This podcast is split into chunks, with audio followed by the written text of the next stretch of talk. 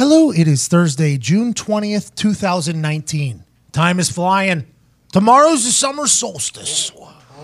Longest day of the year, they say. Cannot wait for that and cannot wait for you to hear today's episode. We have an interview with a guy that doesn't talk much, is a big name, and is a man who's going to come back with a vengeance. And whenever he's doing that, you'll get a chance to see him if you'd like. Get a ticket to one of his games. Get a ticket to an event where he's going to dominate because there's only one ticket buying platform on planet Earth and the moon. Aliens are living inside of it. Yep. You called it. I did. I did. Mm-hmm. I saw the article. Election night, biggest news of the night. I called five months in advance. Mm-hmm. Aliens inside the moon. I've been calling for about a year and a half in advance. Easily. It's hard. It is hard breaking all the biggest news.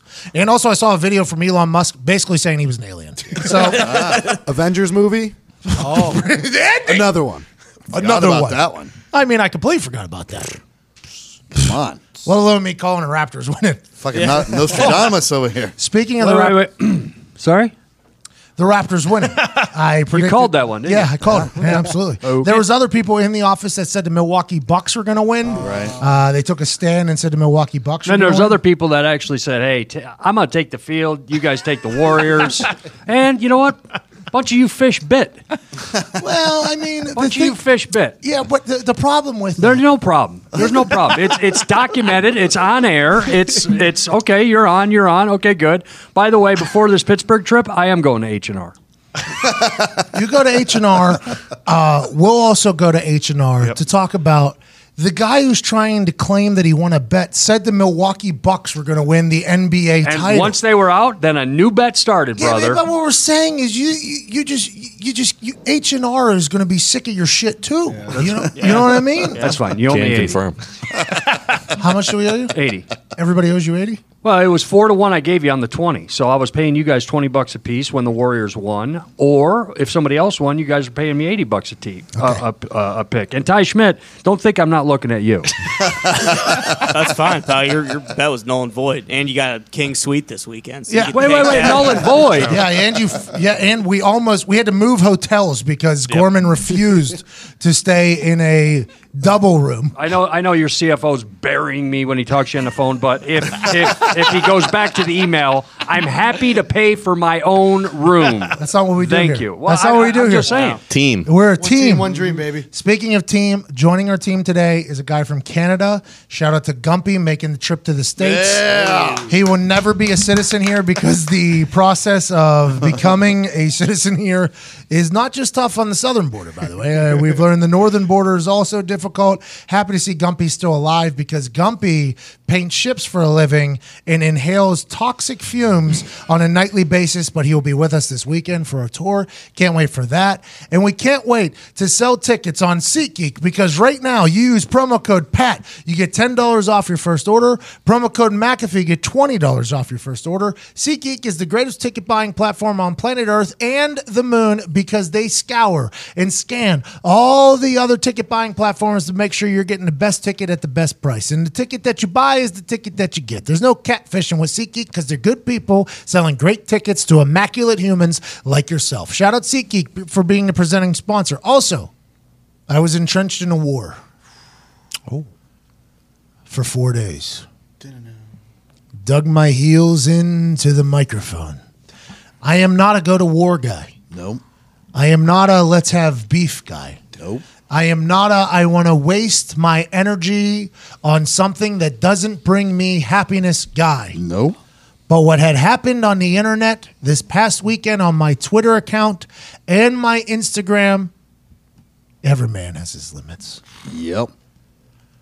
I decided I had to go to war with the United States Golf Association for trying to kick me off of Twitter for a video that I created, a video that I commentated on, a video that I posted onto my Twitter and Instagram, a video that led me to become the top influencer for the US Open, the biggest golf tournament of the year. And the USGA attempted to ban me from social media. What? I dug my heels in. I said, I will not stand for this because if you stand for nothing, you will fall. For. For anything. For anything. The French. Said that. They didn't say that actually. Yeah. They just did it.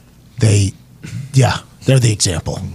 We should have put an IE before you said French. IE, The French. the French. Sorry to our French listeners. Merci beaucoup. I've checked our demographic, not a lot of them. Correct. Today, an armistice was signed between myself and the USGA. The USGA reached out to me twice today, letting me know that they had made a mistake, that they are very sorry for what had happened, that they are reaching out to Twitter to get the DMCA and the strike off of my record. There we go. They wanted to implore me and ask me to continue to make these types of videos, and they are sorry for what had happened and the miscommunication over the weekend. So I would like it to say on the record that I officially am 100% friends with the USGA. Look at you. Now you need them to talk to the R- to the R&A so that you're able to do these videos for the open. Yep, we'll see what happens in the future. They were very kind, very nice. They were polite, and I would like to say that all wars come to an end. This one came to a proper ending. Did. Two sides met and chatted. They sent their representatives, two of them, to chat with me. We talked it out. We handled it. Everything's good to go. And I am very thankful for the USGA handling it in this situation. Do I think they personally attacked me? Yes. I do. Sure. Mm-hmm. Do I think this ending happens without me publicly going to war? No. No way. So was this all for naught? Absolutely not. I appreciate everybody that listened and tagged USGA. I appreciate everybody that found that video, which was hilarious. You found it hilarious. I'm very thankful for you. And I'm very thankful for the USGA understanding, giving me a call, and straightening things out. We are no longer at odds with the USGA, which is better for everybody. Very thankful for them. Great. Shout out to the USGA. Honestly. Gary Gulman has a joke. I don't remember the exact words and I can't deliver it anywhere near as good as him. But he said old people back in the day never complained about anything, so there was never any advancements. They used those shitty phones for so long where they had to until one generation came around and was like, this phone sucks.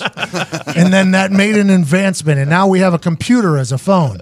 Back in the day, computers used to be the size of rooms, and there was never a complaint about how big it was. So they were just like, yeah, we have a computer. It's good. Until a generation came through and started complaining about things that made real changes. I appreciate, I don't like complaining. I don't like going to war. But if it wasn't for this, I do believe, and it wasn't for you people listening, I don't believe this relationship I'm about to have with the USGA would ever be possible. So thank you for that. Thank you to the USGA for understanding. Now let's get to the best basketball conversation we've ever had on this show. If you don't like basketball, that's okay. I think you're going to love this conversation.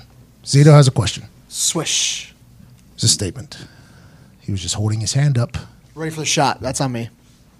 It was folded back. You missed. Zeet from deep. Swish. Basketball seat. Good. Brick. Come on. Ladies and gentlemen, possibly joining us now is a man from Brownsburg, Indiana. He played his college basketball at the prestigious Butler University right here in Indianapolis, Indiana. While he was there, he led the Bulldogs to a Final Four, then a national championship, merely missing by a 16th of an inch to win a natty for the Bulldogs. He then went to Utah. Now he's with the Boston Celtics. He found a great barber. Ladies and gentlemen, possibly Gordon Hayward. Hey, what's up, Pat? How you doing? Is this actually Gordon Hayward? I got a lot of questions. You, you, you text me with a green text message. I got your phone number literally from a random guy at a bar here in Indianapolis. I'm kind of mind blown by the whole thing. I'm a big fan. I hope it's the case. Is this actually Gordon Hayward? This is actually Gordon Hayward. Um, I don't know why you're so upset about the the color of the text bubbles. Well, You're gonna have to get over that. It's 2019, Gordon. You are a wealthy man. Anytime a blue text message doesn't show up, I'm immediately disgusted. But when it comes from one of the most handsome professional athletes, I guess I can overlook it. Let's get right into this, Gordon. I was reading into you, and I got a chance to learn about you because when I was with the Colts, the Butler Bulldogs were the topic of conversation here in Indianapolis. So much fun, so much energy. And when you guys are making those runs, it was an incredible thing. You came out of high school from a local team here. Was Butler your only school that offered you, aside from tennis, obviously, but for basketball? How did you end up at Butler and how did you end up a Bulldog? Yeah, so I grew up obviously in Brownsburg, which is which is close to Butler, but my parents were both uh, Purdue grads. Um, so I was like brainwashed my whole life to go to Purdue, and that's that's what I wanted to do. Uh, play basketball at Purdue, and um, I, I can remember. I think I was a freshman or a sophomore, and my dad was asking me like, "Hey, wh- hey, what do you think about Butler?" And I was like, "Yeah, I'd never go there. Like, I'm never gonna go to Butler. Uh, there's no way." I, I thought they were a D2 school, uh, to be honest, at the time. Um, and you know, kind of one thing led to another, and I ended up taking an official visit to Butler and fell in love with it and Coach Stevens and their whole program. But besides them, I got offered by Purdue and uh, I got offered by IUPUI, but those that was about it. So I was I was a late bloomer. Well, the Butler run that you guys had was magical to say the least, especially for the national championship to happen here in Indianapolis. The entire state of Indiana was behind you. You go on and be the ninth pick for the Utah Jazz. When you got to the NBA, did you assume that you were going to be able to pick it up as easy? Did you expect some troubles, or were you excited to translate into the NBA game? Uh, I didn't really know what to expect. Like I think, you know, I I always had a dream of playing in the NBA. I I didn't necessarily like think or know that it was it was going to happen. Certainly didn't think I would leave early from college. Um, and then, you know, to be honest, after you like when we went to the title game, you know, the next probably four or five months was just like a, a whirlwind. I mean, it was immediate. Like two weeks afterwards, you know, I thought about what I wanted to do. We decided that I was going to leave and and try to go play in the NBA. And as soon as you know we decided that, then you're thrown into um, you know pre-draft stuff. You're going to combine, then you're going to you're going all the way you know around the country doing different workouts, just trying to play your best basketball, going from one to the next. Um, I think I ended up doing 14 or 15 plus workouts for different teams. Um, and so they, they, I wasn't like a guy that was like, oh, this dude's going to be, you know, a top 10 pick. Like I was projected anywhere from like five to like 25. Uh, and so I had no clue where I was going to go, where I was going to be. Um, and then, you know, Utah drafted me and immediately after you get drafted, you know, you kind of get thrown into summer league and you're then just trying to, um, you know, survive your best basketball at the next level. So I, I didn't really have time to think about what it was going to be like or if I was going to struggle or if I was, it was going to be easy. I kind of was just going in with the mindset of, you know, I got a lot of work to do. This is now my job and just try to get better, you know, year by year. Okay, so if I have this right, basketball it's a little bit different than every other sport. You can kind of test the waters of going professional and then you can decide not to go. You're being projected 5 to 25 and you still decided to go instead of come back to Butler. Is there any reason you decided to do that other than just completely betting on handsome Gordon Hayward? Well, I mean, I think with with basketball, especially, you know, if you're projected to go in the first round, you're guaranteed two, you know, two years on a on an NBA roster, and it's almost like you you have to go um, because if you don't, you know, and then your game's just going to be scrutinized over for the next year, and on top of that, you're you're going to get, you know, a whole nother class of freshmen, um, and everybody in the NBA loves potential and um, that whole thing. And so if you if you wait, you kind of uh, um, it's almost you know you got you might get injured. You never know what's going to happen. So it was it was kind of just a decision like, hey, we got we got to go try this. Let's just go, you know, bet on yourself and just try it. Okay, so this will be airing uh, tomorrow, which tonight is the draft. What are the feelings for people that are going into the NBA? In the NFL draft, the first round is basically figured out. I'd assume the same thing in the NBA, although you said it's a big question mark. What are the thoughts? Like, for instance, I mean, there's a lot of movement that happens in the NBA. What do you think the guys are thinking going into tonight? Is it something they're just going to try to enjoy, or is there a world of pressure on everybody going into draft night? And how did you handle that whole thing? Were you with your family? Were you at the draft? How did you handle it all?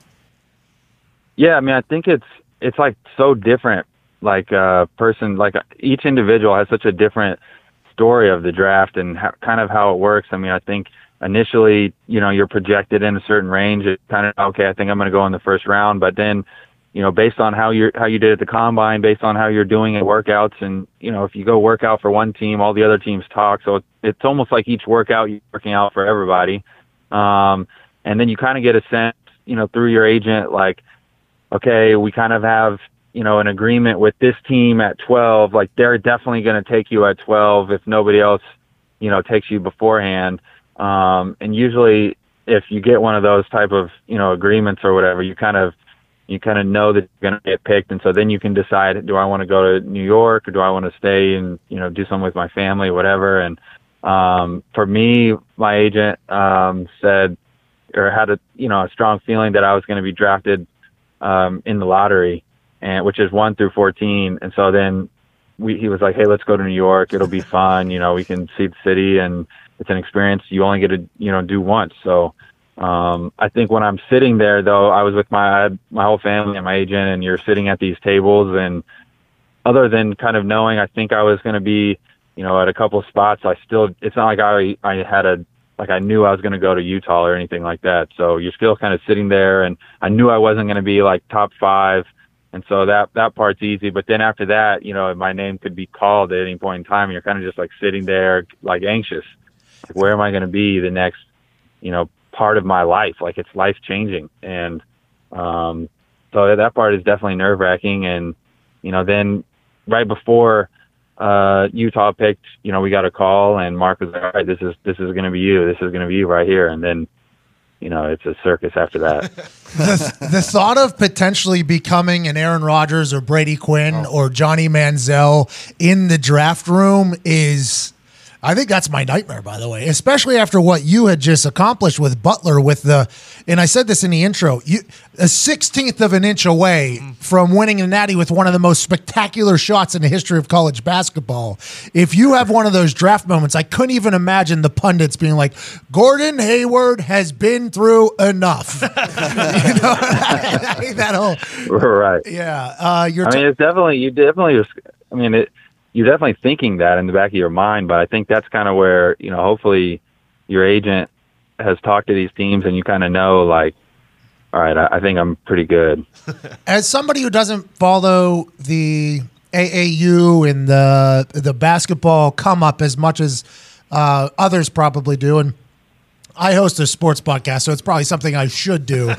but um, when these Europeans get drafted out of fucking nowhere, like out of nowhere, do the other players, yourself included, like know about them going into the draft? Have you ever seen them before? Have you played with them before, or is it a, a curveball for you guys as well? It's like, well, who knows who the hell this guy is? He's going to get a couple million dollars more than me because he played against four foot tall white guys over in Greece.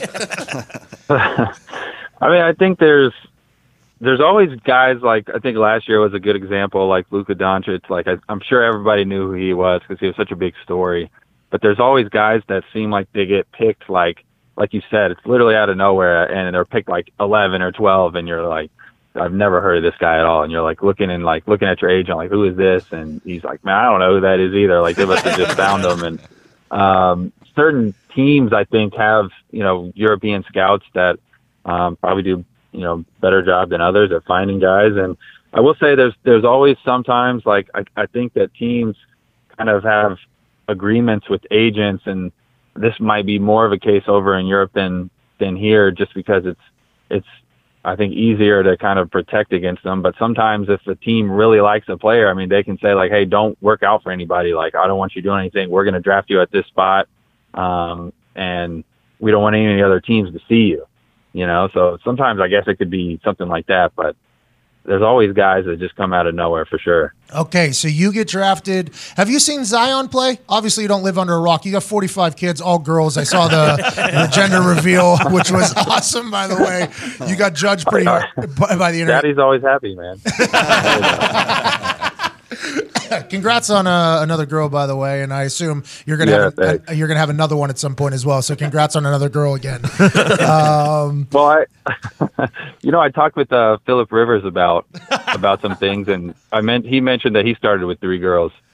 Are you gonna But start? I- hold sure on. when- Are you starting an entire farm of kids like Philip Rivers has? Yeah, see that, see that's the thing. I'm sure he wasn't worried about it when he was going for 10, 11, 12 kids or whatever he's got. Like, I'm sure. I don't think I'm doing that. No. You stopped in Utah for a bit and decided to have 45 kids. I, res- Gordon, I, respect it. The Mormons didn't deserve that. Um, I have friends that are Mormons. All respect. Uh, oh, Jesus. Okay, so have you seen Zion, though? In Do you think his game, Oh yeah, that. he's incredible, isn't he? Yeah, I mean, when you watch him, I haven't seen him in person, but watching it on TV and seeing some of his highlights, it's like, it's just like not fair. I mean, some of the things he's able to do. I mean, he should be. I mean, it's like he should be on the football field. Like the the the weight that he has and his ability to move and explode up to the rim. I mean, I mean, I think he's going to be. I mean, he's a game changer as soon as he steps on the court. So, I mean, I think as long as he doesn't get get hurt, I think he's going to be. I think he's. I mean, he's going to certainly sell tickets um, to whoever has them. But but beyond that, and highlight reels. But beyond that, I think he's he's a game changer. And and in the NBA, it's going to be even. You know, there's more space. There's there's better playmakers. Guys are um, faster, and you know, so he's going to. I think he's going to have his way. We interrupt this incredible conversation with Gordon Hayward to let you know that the old school way of buying an engagement ring does not cut it anymore. I thought elephants create diamonds. You'd like they shit them out? Like they like sit on something, and the pressure from that creates a diamond. Not your mom. Like a oyster, like a pearl From from an that la- oyster? Yeah, that's Yeah. what I thought. You thought diamonds came from, Elephants. well, fun fact, they don't. Can we say that for sure though? We can for sure, sure say can. that because there is a new company creating diamonds Oh. that do it in a completely new fashion Oh. that are absolutely ethical and environmentally morally sound. Wow. All right. couple.co. That's couple.co. The old school way of buying an engagement ring does not cut it anymore. Zito was completely wrong about elephants creating diamonds. It's actually a much more brutal way of getting the diamonds than Zito's little mind could even fathom. Is that right, Zito? Yep, I'm searching it right now. Don't. Don't. The only thing you need to, to search is couple.co. Couple.co are lab grown diamonds that match a earth mined diamond all the way down to the smallest atom. Wow. It's awesome. Insane. It is awesome. Completely changing the game on how diamonds are made.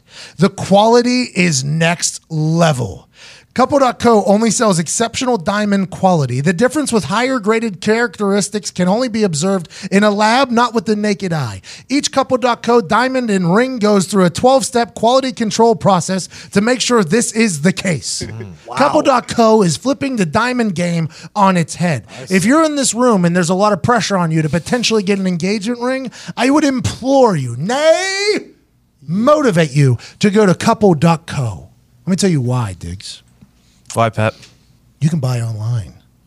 I see that. No more bouncing around from store to store like I had to do. Getting stressed out. Am I getting ripped off right now? I don't. I don't got a goddamn fucking little eyeglass thing like the guy from Monopoly. I don't, I don't. I don't know what I'm looking at. What do I get? My iPhone flashlight on it to see what colors bounce back? I don't know any of that stuff. Am I getting ripped off? Probably, possibly. Who knows? All I'm looking to do is say I love you forever. Mm. And now there's a company that's looking out for you, and you can do it online. Couple.co simplifies the engagement ring buying process by doing the hard work for you. By cutting out the middlemen or women wholesales, Couple.co enables you to get a 35% larger diamond versus a mine diamond of the same price. The Diamond Concierge customization service and innovative packaging create a personalized experience. So go to couple.co forward slash Pat and try out their Diamond Concierge and customization service. You can jump on the phone with someone today who will help you walk through the process and help you get a bigger, better, quality diamond in the perfect ring. Again, that is couple.co forward slash Pat to make this process stress free for the first time in human history. Go to couple.co forward slash Pat. These diamonds are the truth. Oh, yeah. I wish I would have known about them before I got They look, they look great. they, they do look great. They're great priced and ethically and morally sound. No elephants are hurt. That's right, Zito. Thank you. No elephants hurt. We're hurt in this conversation with Gordon Hayward either. Let's get back to it. So, in NBA coaches don't always get the credit that other professional coaches get, right? I mean, I literally sat behind the Miami Heat bench while they were playing the Indiana Pacers in the finals, and I watched Erik Spoelstra hold a dry erase marker to a dry erase board and not move it one time during an entire timeout. And I think that kind that kind of gets talked about a lot, where they're like, the athletes make the plays, the athletes make the plays. But Steve Kerr, if you watch what he has been able to do with the Golden State Warriors after Jackson leaves, and Brad Stevens with Boston, I think coaching can really help. Maybe not even in the games, kind of let the guys do their things, but in practice, do you think the the the coaching in the NBA is going to be able to change a player like Zion into a very much well-rounded player? And for you, what did it do for you coming out of Butler to make you a more full-rounded player when you don't have to worry about faking through school? Not that you would, but I'm saying other people, and just fully focusing on basketball. Yeah, I mean, I think I think you hit it like perfectly. I think being able to just only like play basketball and work on your game um, is huge, especially for a young player just able to develop. So, I mean, I think there's it's like the the results speak for themselves with the with the teams and the coaches that they have. I mean, you look at the Spurs, them developing players. Um, the Jazz have done a great job developing guys, and so it's it's it's really it's it's the coach and then the coaching staff, and then also just the culture of um, you know bringing in guys and and being able to kind of develop their games and um, as you would say, you know, making guys more well rounded. I think um, I think that there should actually be like I think teams should employ almost like a redshirt program sometimes um, for guys like they have in college, where you know you draft an 18 year old or a 19 year old who you know maybe isn't all the way ready to to play NBA games, um, and you literally just let them like lift the whole year, you know, eat right the whole year.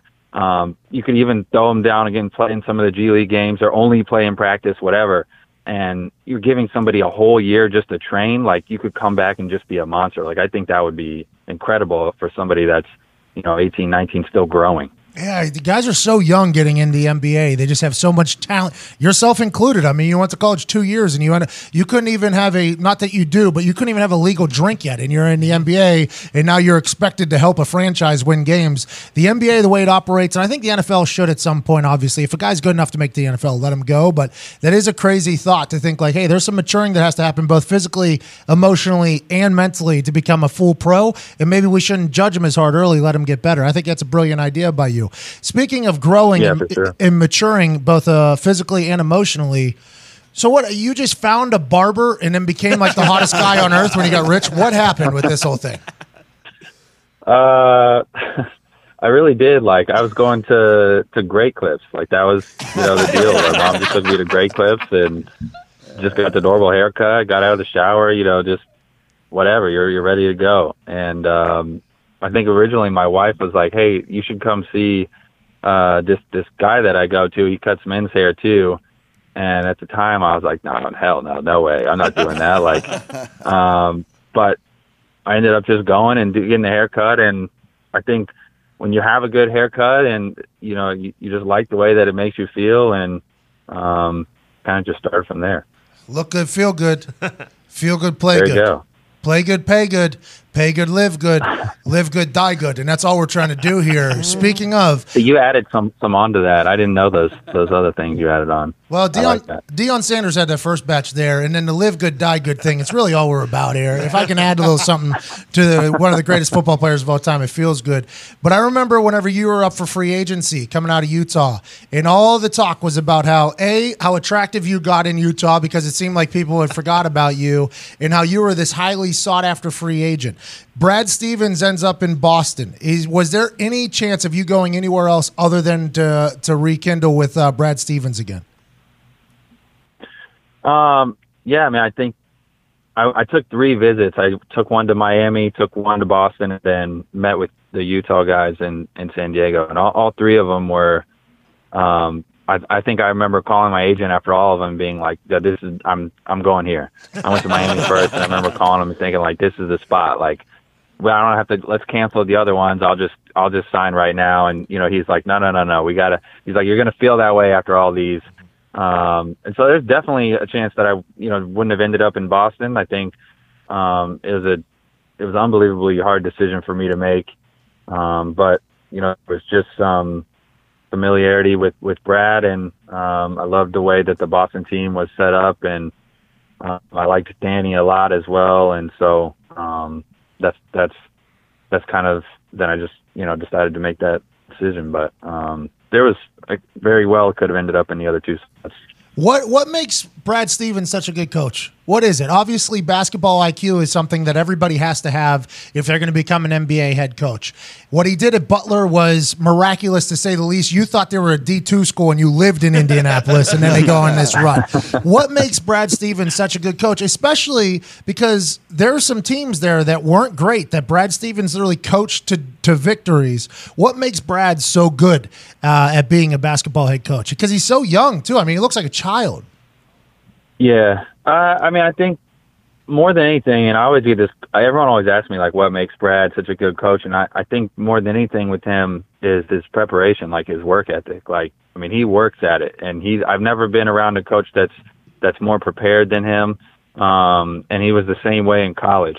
We would, I, I can remember in college going over plays because you have you have more time to prepare in college for teams. You're only playing twice a week, and I can remember um, going over plays against um, you know, against our team, and he would tell the other team, okay, this is how they're going to guard an out of bounds play. Um, and so you guys have to guard like that. And then he would bring us over and he'd draw up a play and he'd say, hey, they're going to switch the first one, so you're going to slip, and then somebody's going to help over, and then the, the the skip pass across is going to be wide open. He's going to fall asleep on the backside, and I'd take the ball out, and I'm thinking to myself like, no way, this works exactly like that. And sure enough, that's exactly what would happen. Um, and and that comes from like like preparing, watching the film, like seeing exactly what they're going to do, watching, you know, every clip that they've they've done in different situations. And so when he gets into the the moment and he actually does have to call a play or draw something, like he's already done it in his head or we've already practiced it, and so it's easy at that point in time. So it's um, certainly I think he's, you know, got some some natural, um, you know, basketball IQ he played, but more than anything, I think it's the preparation. Uh, so you end up with Boston, back with Brad Stevens, and it starts in a terribly unlucky fashion. I mean, just absolutely the worst possible thing happens, and I don't want to pile on it. Obviously, you had to live through it. That is nowhere near how you thought this new. I mean, it's your dream coming true, right? A massive contract. Now you're you're in a massive city. You're in a storied franchise, and boom! In the first quarter of everything, how your life is supposed to go, in your next chapter of your life, everything changes, and now the focus becomes straight back to rehab and getting back on the court. What has been the most challenging thing about that whole thing? And you you literally stumbling out of the blocks here with Boston, both mentally and physically. The rehab was probably terrible. Uh, mentally, it's probably tough to get over. How has been the process of kind of dealing with that, both mentally and physically? Yeah, man, I can't lie about it. It's been it's, it's brutal. Um, it's especially like you said, you know, I I made a, a really I, I gave up a lot to come to Boston, and um, you know, first first game of the year, go down, and I've never had a bad injury like that, so that was the first one. Um, and so, you know, thankful that we have the modern medicine that we do today to be able to, you know, get me back out on the court, but also thankful to have a support staff that I had. And, you know, having my wife and the girls to help you through it mentally because there's definitely times where you just you just want to quit and um, you're like this this isn't you know this isn't fun this isn't worth it but it's um, it's a job and you you get through it and I think probably the most frustrating thing was feeling like you know I got back on the court but not being able to you know do some of the things that I had remembered doing kind of my whole life and then when I was in Utah and um, I think people also so kind of that feeling of okay, I'm back now. I should go right back to the way I was. And um, there's uh, it, I guess there was people forget that I was it, there was going to be an adjustment period regardless of if I got hurt or not because you're you're coming to a new team, new players, new system, the whole deal. And so on top of coming back from the injury, I had to deal with coming back, you know, and dealing with that stuff, um, the new system and new team, and um, so this certainly was very frustrating and um, you know, still doing my rehab exercises today on my ankle, and um, you know, I think it's it's going to be something that I just deal with for, for the rest of my career. But um, I mean, it, it's one of those things. It is what it is, and you got to try to just use it to make make you stronger. Um, you know, going to be exciting to get back out there again next year. Did it scare you whenever you came back? Did it scare you where you're like, you know what? I've never had that type of injury before. Now I know what's possible. Was there a mental hurdle that either you're still battling right now or whenever you were first getting back into it this past year? Like, oh shit, this could happen again or something terrible could happen again. Was that a mental hurdle that you were having?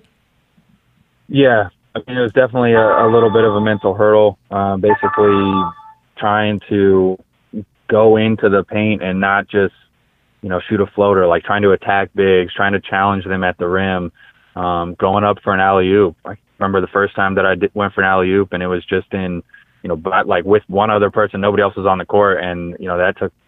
Um, like I, I remember I went up the first time and then like I didn't jump and I was like, okay, hold on, let me let me redo that. Let me let me try this again. And, um, I mean, all, all those little things, and uh, then even when you're you're practicing like there's nothing like a game. So getting back in front of the fans, um, being in front of you know the whole arena, um, and having the confidence to go and try to finish and attack the basket, like that was something that I didn't know was going to take as long as it did. Um, and so for sure I was dealing with that at the beginning of the season. And I think I'm at a point now where it just takes reps, honestly. It takes reps of just doing it and doing it and doing it. And you know, I think falling down, getting bodied, and then landing on my foot awkwardly to where it's like, okay, yeah, no, it's fine. Like, you know, I, I, I it's it's strong, it's healthy. Like, I don't need to worry about it anymore. But your mind has to go through those mental reps too, not just you know your ankle. I didn't. Um, even, and so I didn't even think about you having to adjust to a new team too. Like because the signing happens there and you don't even get a chance to kind of gel. It's not like, okay, boys, when I get back, we're gonna do exactly what we did. I didn't even think about that. You you compound that with the mental hurdle and the physical thing. It's no wonder that you struggled this past not struggled, but I mean you didn't have the year you had in Utah this past year. And almost now there's a lot of drama in the NBA. I, I think the NBA might be the most drama filled league of all time.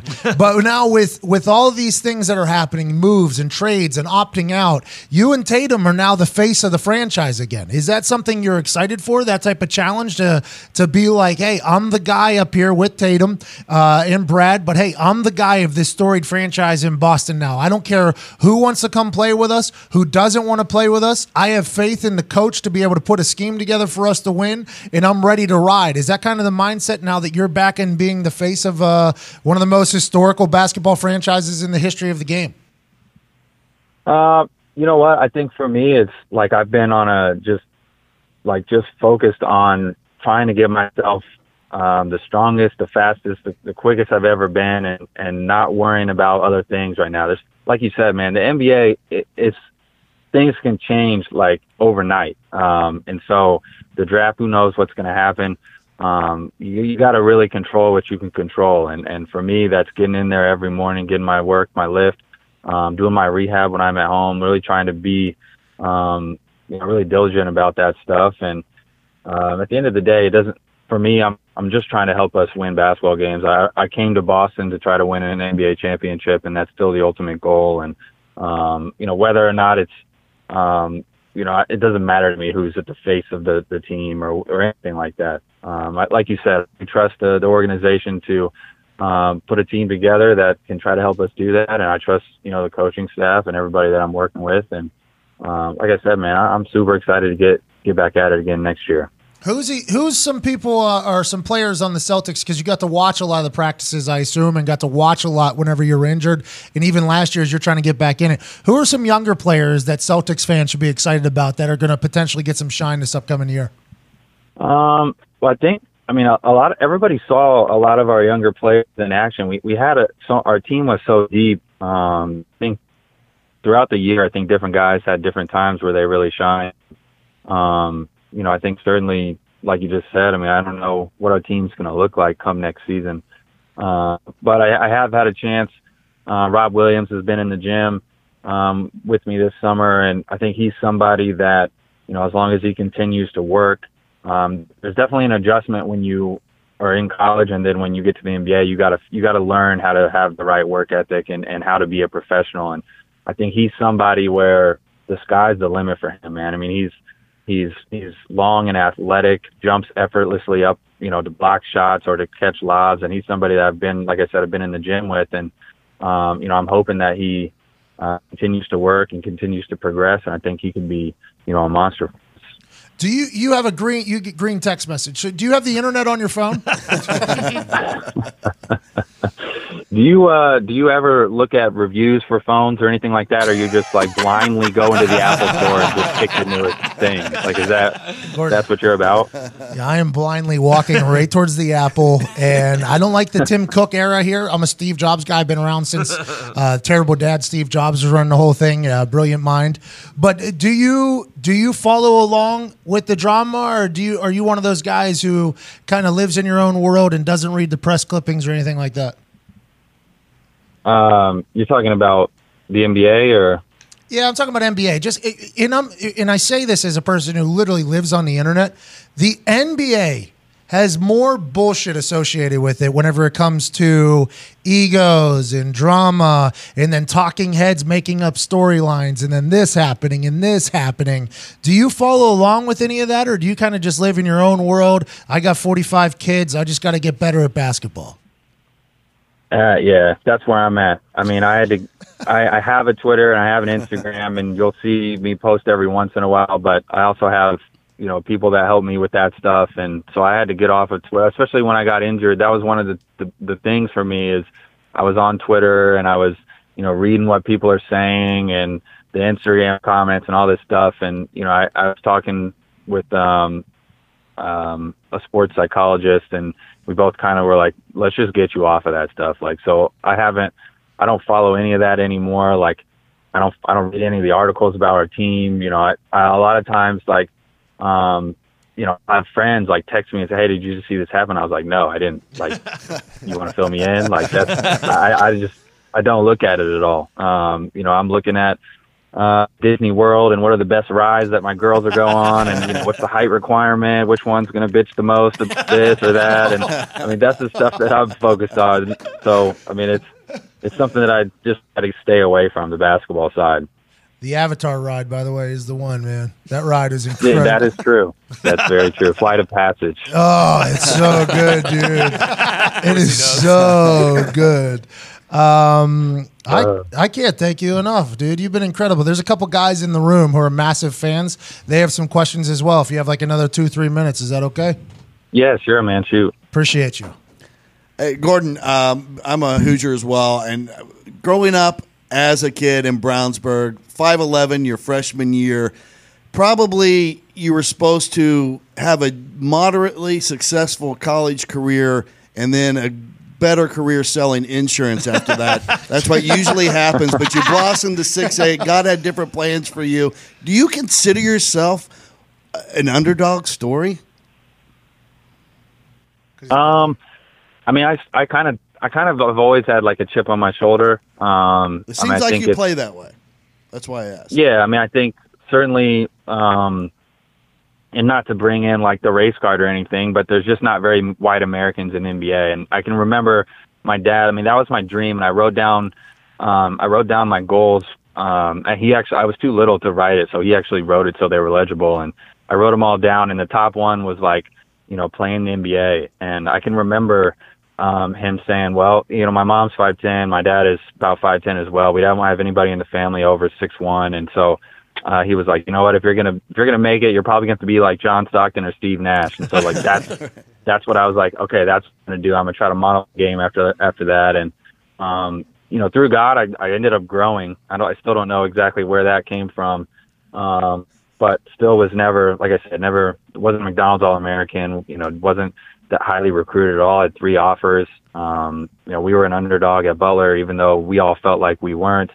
Um, and then in the NBA, everyone kind of wrote me off as a rookie and and all that stuff. So for for sure, I think you know even today, everyone is is, is writing me off as oh, he had this massive injury. He's not going to be the same player, and that's something that you know fuels me and drives me. And um, so yeah, I guess to answer your question, I do kind of have that mentality. That's awesome. Yeah, love it. I, I am so impressed by the fact that, and it happened with me too.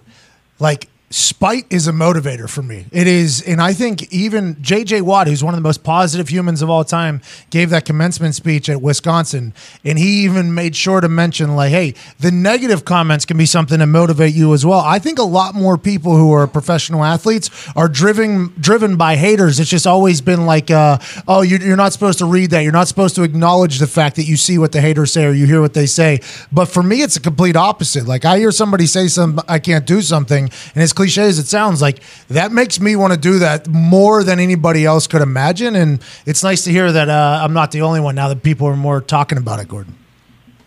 For sure. For sure. Anthony DeGilio has a question. This guy, massive sports gambler. Not that that should affect how you answer his question, but I'm assuming there's a chance it might be around that. It's not a sport. I won't do that. I mean, I won't tamper with the NBA. I'm a I'm a stand up guy. Of course you are. I want to know though, like you and your teammates spend a lot of time with each other during the season.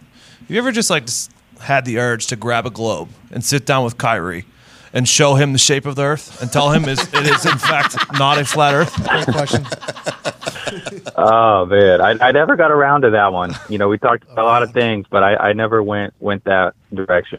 Something, So, something to kinda think let about. him If, if he does think what he stick- wants to think. if he does stick around, something to think about for next year. That's insane. For sure.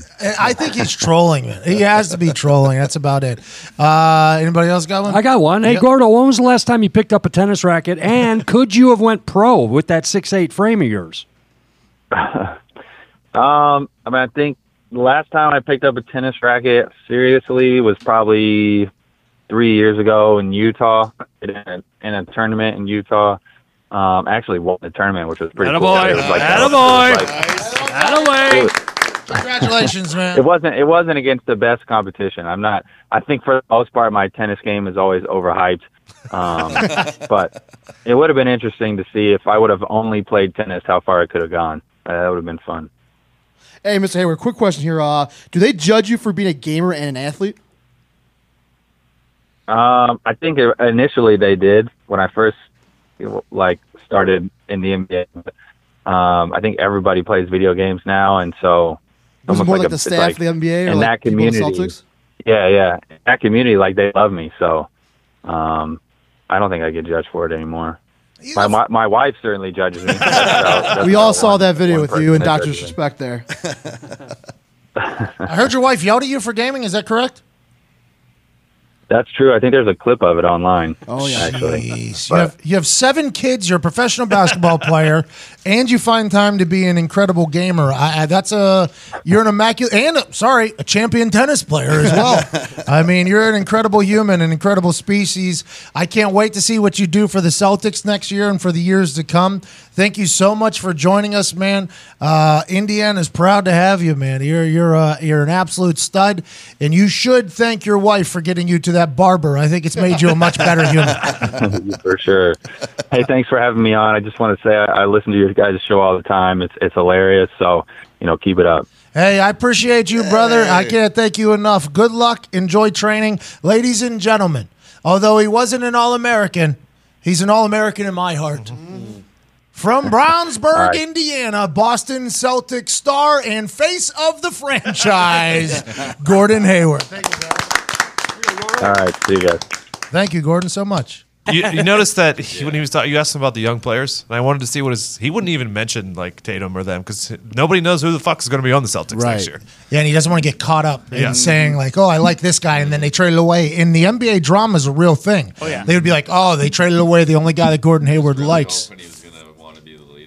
Hey, there's a microphone Mike right there. Yeah, yeah, he, he's not. He's he's not always here. yeah. Go ahead, Gumpy. I was you? really hoping he was going to say he wanted to be the leader of that team.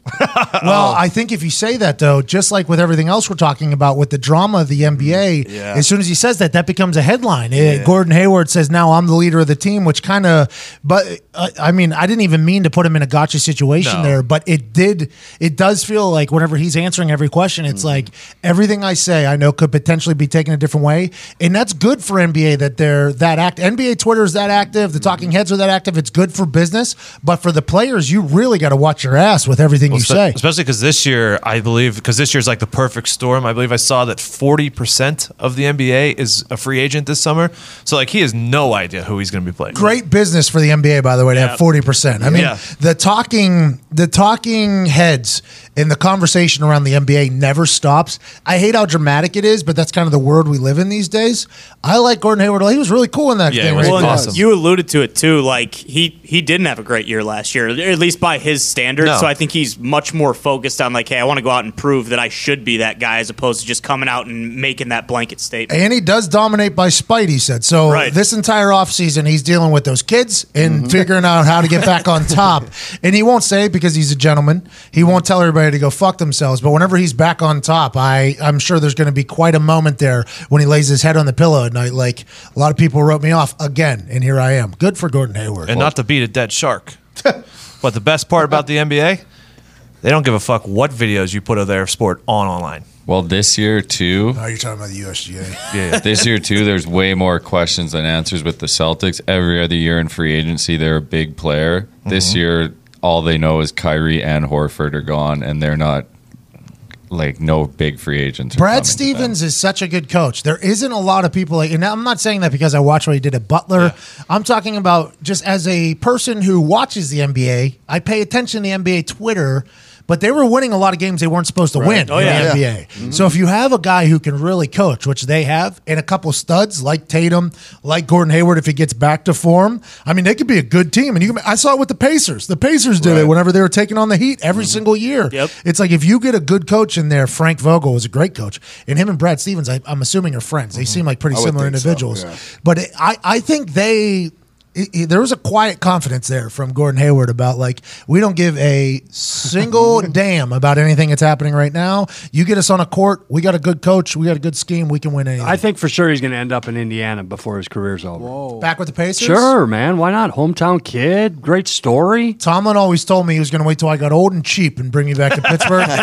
See if the Pacers do that with Gordon Hayward. Did That'd be you go awesome. through the same thing like with injuries, like that, like mental period? Yeah, yeah, yeah. But not for me. It wasn't during the season. It was always like in OTAs or in training camp or in preseason because mine were always knee Yeah. things, right? And when you're kicking, it's a lot of knee stuff. Mm-hmm. So I'd be like half swinging it, and the ball would be going pretty good. Like it would have kept me a job with a half swing.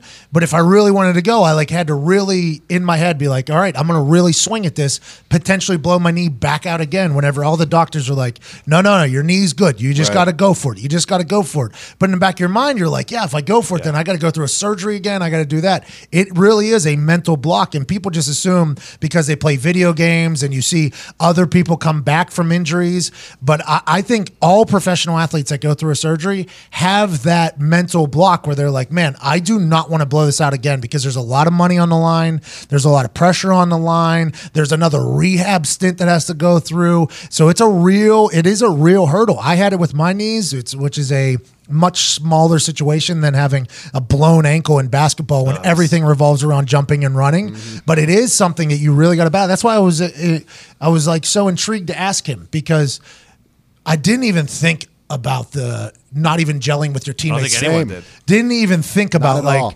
oh, you know what? Yeah, this guy hurt himself. He comes back to form. He'll be good. It was like, didn't even think about him never playing with those guys Yeah. before that. And not necessarily any of them rooting for him to come back because True. he's taking playing time for There you go. And everybody money. Well, And you he's kind of- money. You've kind of been in the other side of that coin when you had high price free agents coming to the Colts facility and a couple of them got hurt and didn't play. And then it kind of changes the way you think about someone unless they can come back and contribute. unless they work their ass off to Right, come back. You know, there were some people that got hurt, and then it seemed like they just didn't care. So all they did was just scrape off our salary cap, make us a worse team, and it's like, well, uh, this guy.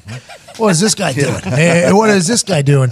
It sounds like Gordon Hayward feels like he owes the Boston Celtics, Yeah. and that's a that's a cool thing to have. I hope they do well. I'm very thankful he came on, and it was him. I think Yeah, Yeah, yeah, yeah, I think so. it was. Seventy-five percent. Yeah, I think Maybe. so. green text messages. Well, apparently he does research on his phone. I mean, he's a Not just techie some- he's type not of some guy. lemming. Right. That's what he said. How about him just saying I'm a cult guy too? Just go to blindly go to Apple. Get, fucking take it easy, Gordon. I mean, I would argue it's the other way. The people who are Yes. grandstanding that you need to get a Google Pixel or something. That's the cult right there. Hey, sports psychologist, by the way, meeting with sports psychologists, also a pretty big thing. That happens with a lot of professional athletes. Not a lot of people are like open with it either. So I was very thankful that he said that because every all professional athletes they don't want to show a weakness, right? A weakness means they could potentially be cut. It means that they could potentially fail. It means they're not these superstars that a lot of people make them out to be. Him being like, I had to meet with a sports psychologist is really cool of him, by the way. Very humble of him to admit Is that. that kind of like the yips? Is that what they call it? Like when you get the yips? Yeah. Uh, the yips is whenever you start getting like uh, paralysis by analysis. When you start overthinking everything, the mental hurdle could be a a type of yip, I guess, but more so that's with technique. Normally, the yips come through a technique Gotcha. thing when you're overthinking. When you're like, okay, So like him doing the alley oop thing. That's kind of the yips essentially. Right. Like Lester, yeah, Well- that, Lester not being able to throw to first base. That's more Yeah, of yeah. a mental hurdle. A yip is like whenever you're going to shoot. Like let's say he goes into a a cold streak, so he has a coach tell him like, okay, you got to keep your elbow tight. You Like got to go Space go up into a cookie jar. You got to jump at this point. You got to release at this point. So then whenever he's getting the ball, as soon as he gets the ball, all he's thinking is like, okay, I got to jump, and then at this point I got to do this, and at this I got to do this, and this, and I get this, and you're overthinking it, and then you get to the point where you're overthinking everything. You can't do anything more. Charles Barkley's golf swing is the oh. perfect example of that. At the beginning of Charles Barkley's golf yips, and I'm happy he's out of it. All he was trying to do was make his golf swing better. Right. So people forget that. So he became the worst golfer on earth. But how that started was him asking somebody, How do I make this better? Them giving him things. And then all of a sudden, it all just kind of, you start thinking about them all. And then it all just becomes a mental fuckery in there. The that's, four dons. That's a yip. Yep. A mental hurdle is something that when you come out of an injury, a yip is more like whenever you're overthinking everything and it's just kind of becoming a debauched situation. And I, and I think it's exaggerated in his case because I think his strength is his mental toughness or was his mental toughness. You know, what 'Cause I mean, it was that's what separated him Yeah. from everybody else. He outworked you. He he came at you hard, and when you have that little bit of doubt, it's different than like if you're Durant and you're just a better athlete than everybody else on the floor. yeah, or Bron Bron. Yeah. Well, and it makes sense too. Like if you've never had any type of injury before, and then you have like Mm-hmm. basically the worst possible one a basketball player can suffer. Like I mean, it makes sense that you would need someone to like kind of work work because you through that. You really think, and I asked in my question, I said it. I was like, you think like, oh no, that that can happen to me. So like you kind of have this invincible feel, and then you're like, oh no, I just learned that that can happen to me. That could be something that's tough, especially as a tennis player. Ankles for tennis players Oh, yeah. are a pretty important thing. I mean, you're literally running, sliding the whole thing. So he probably had this feeling where his base, his core, everything was just locked in. And then once you realize, like, oh shit, it can go wrong, that can become something you get. I can't wait to see him. It sounds like he said he's over it, which is awesome for him, awesome for the Celtics, awesome for his future. I'm excited to watch him next year. And friend of the show, fan of the show, handsome Gordon Hayward. That was awesome. I'm gonna sleep soundly tonight knowing that Gordon Hayward's a good guy. Yeah. yep. Because really, there's a lot of rumors going around about him right now on the internet that I didn't like. Mm-hmm. But tonight, when I lay my head down on my Leesa mattress, Oh. I am going to sleep so damn nice. Right now, you go to E leesa.com forward slash McAfee. You get $100 off and two free pillows. wow. And you're not just getting $100 off some slapdick bed. It's the greatest bed you've ever laid your head on, plus two free pillows that are going to be so comfortable it feels like you're sleeping on them clods. Wow. Leesa did all the research that you need to do to make sure you're getting the best bed possible. And it's convenient because Leesa ships the bed right to your front doorstep in a box. Pat, I don't want my bed showing up in a box. It's probably not comfortable.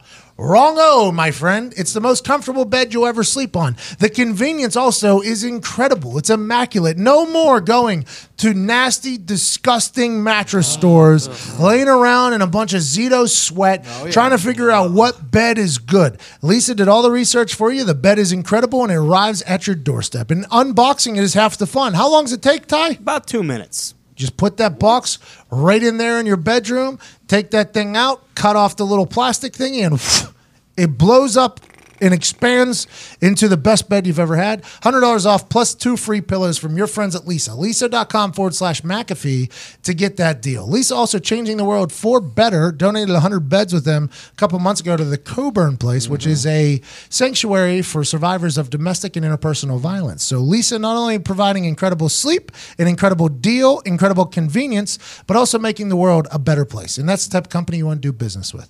Speaking of making the world a better place, that dude that was practicing bunning and broke his nose, what the fuck happened? Scherzer? Yeah, yeah. One idiot. That's what happens when you're acting like an asshole when you're doing it. Yeah, Seriously. got all lackadaisical, Yeah, exactly. showing off. Hey, look at this. I'm gonna slap I mean, this. guy's slap. fucking forty feet away. He's still throwing probably seventy miles Mm-hmm. an hour. Like you, still, still got to bunt it. Scherzer, right? just because you got a Cy Young doesn't mean you can't lay lay down bunt. Come on. So what happened here? So that guy was just so lackadaisical because I've taken BP right. Mm-hmm. in a professional baseball game.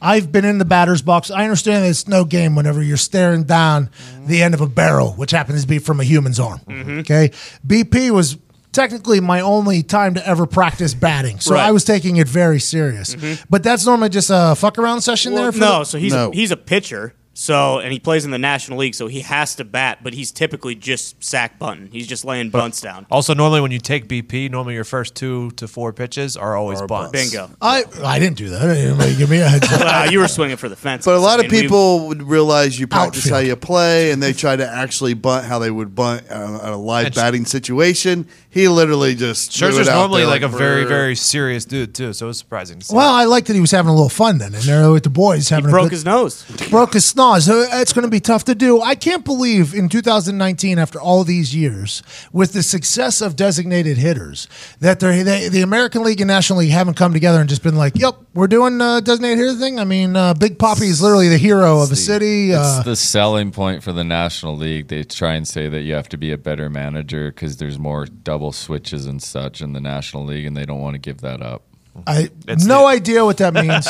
Couldn't even guess what that means, and I'm a professional baseball player. But I, I think the game would be better, right? If it, and by the way, I think the designated hitter should be allowed to take whatever steroid they want. The designated hitter should be, uh, I don't hate that. The designated roid guy. yeah, whatever he wants. I think he should be allowed to take whatever he wants. If you want to, if you need Mark McGwire, Barry Bonds, Sammy Sosa, uh, Roger Clemens, even Yeah. Just redo the 90s then. for designated hitter. Put him on every single team. This alongside being able to gamble at the stadium on an app for every single pitch makes baseball the number one sport in America again. Let's wait until the donkey gets up here. It's a fucking donkey show. Oh, who's the designated hitter on the team? The guy that's 350 pounds with a six pack. and whenever he gets up to bat, it's going to be a show. I think that would make baseball absolutely incredible. Pitchers aren't allowed to beam them. Uh, beam has is it bean or beam? Beam, bean. I've heard Either both way. ways. hated it. Down the pipe. Plunk. Plunk. They have to pitch to him. Like I think that should be a rule. You can't just walk the the steroid freak that's about to bomb some balls. freak's I, up. I yeah exactly.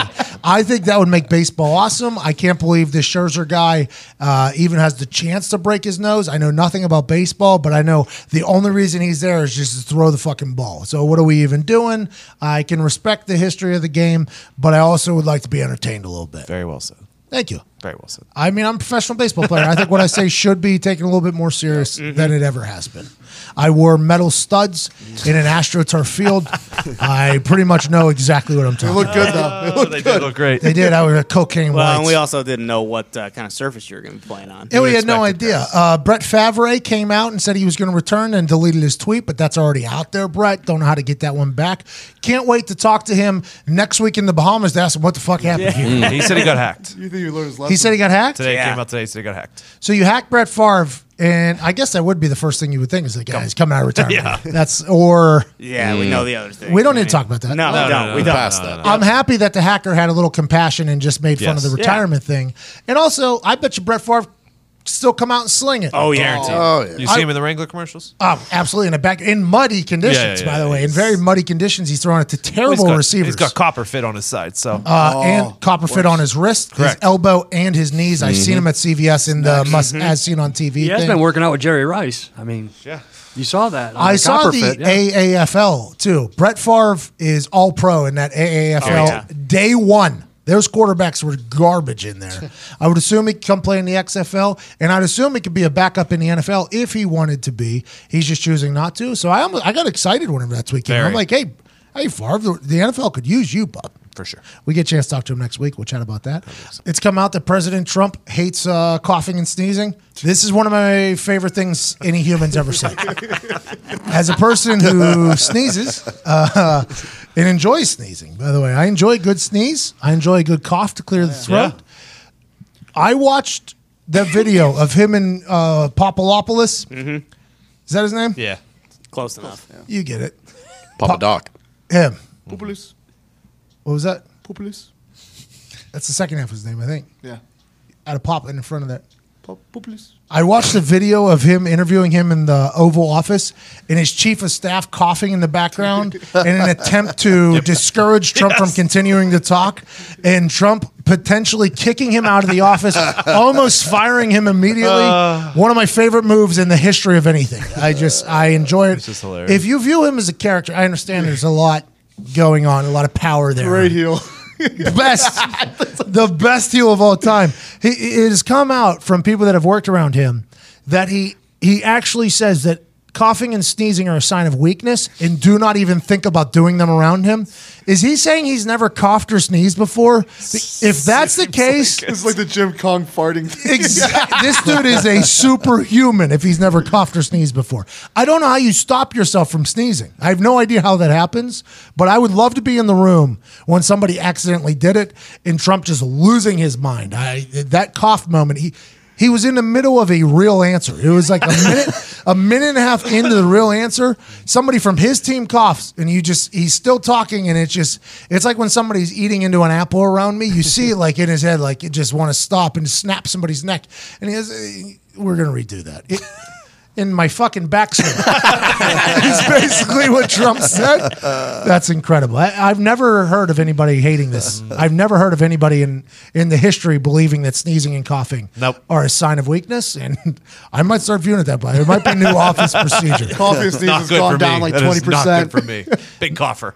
Yeah, I think me too. I, I don't know how you don't. Goddamn allergies leaking down my nose into my throat all goddamn day. How do you stop yourself from sneezing? You can stop can't a sneeze say watermelon. occasionally if you put your finger in front of your nose. That sometimes works. Or but still, you, you're just eating it really, and it's going to come back. Well, when you hold a sneeze in too, I had a mm. coach in college. Brains. He almost, he had an aneurysm because he held a sneeze and almost died. That's a real story. That's a real story. I, I just I don't know how I. It, for me, it's just hilarious to think. eh, Watch that video of him just looking at the guy. Get out if you're going to sneeze, okay? He literally said in my backswing, basically, when it was referring to policies. I think it was his financial statement. Yep. He was talking, and he just stopped and looked at. it. It's his guy too. It's like his, it would be like Foxy. It'd be me giving an answer, and Foxy just grabbing an apple and just chewing it in my ear, and me just stopping and looking at him. Foxy. Get the fuck out of here.